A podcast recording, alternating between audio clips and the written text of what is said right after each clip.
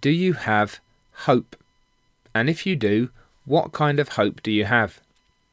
When the Bible talks about hope, it doesn't use that language in the way that many of us do, in the sense of a vague future possibility that may or may not come to pass.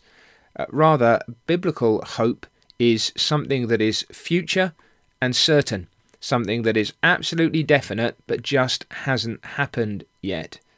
And there are far too many people in this world, and you actually may be one of them who's listening to this, who don't have the kind of solid hope that the scriptures talk about.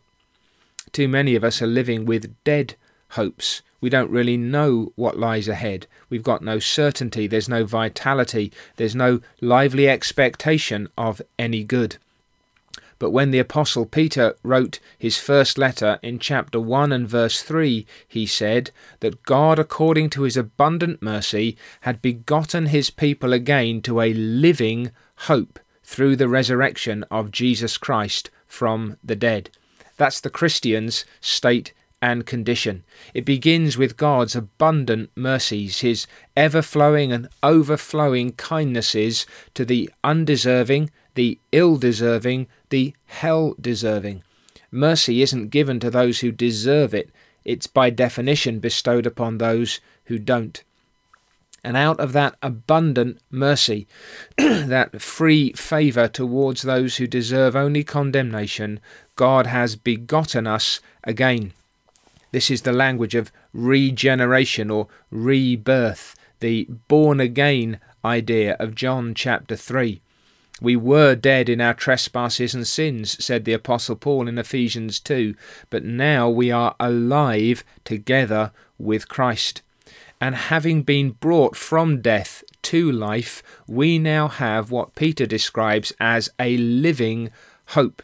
That is, it's this certain, future, definite, and substantial expectation that uh, pulses with vitality, that is uh, sustained, it is uh, energized and energizing. It invigorates, it delights, it stirs the soul. It is a hope that in itself cannot and will not die. It will never simply dissolve, it cannot be taken away. It is and remains alive. Now, what's the basis of that kind of confidence? Why can every Christian who knows that they have this new life in them say, I have a living hope? It is, says Peter, through the resurrection of Jesus Christ from the dead. And that tells us not just why the hope is living, but what it actually involves.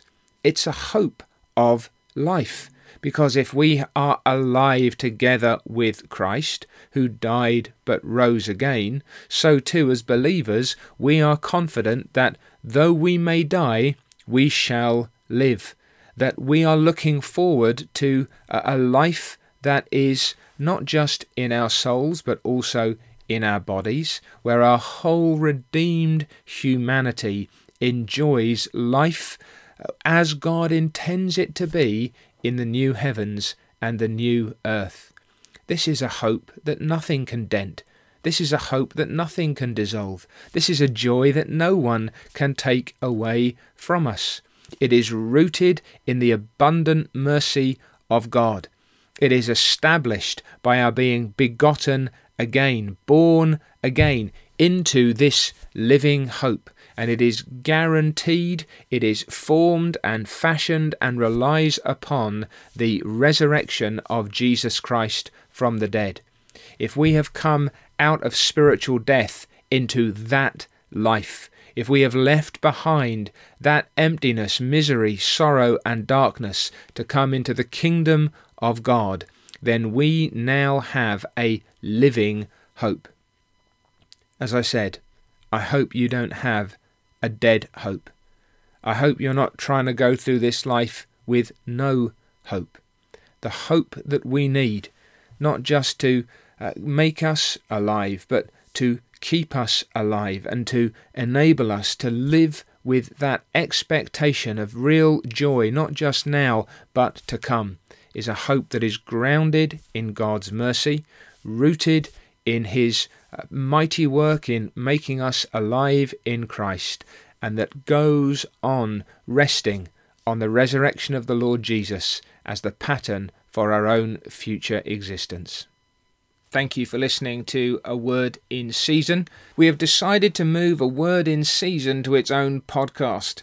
If you want to continue following along these daily devotionals, please search for A Word in Season wherever you get your podcasts or click the link in this description. So if you'd like to follow along, uh, please do so using whatever means are appropriate. Thank you, and thank you to Media Gratiae.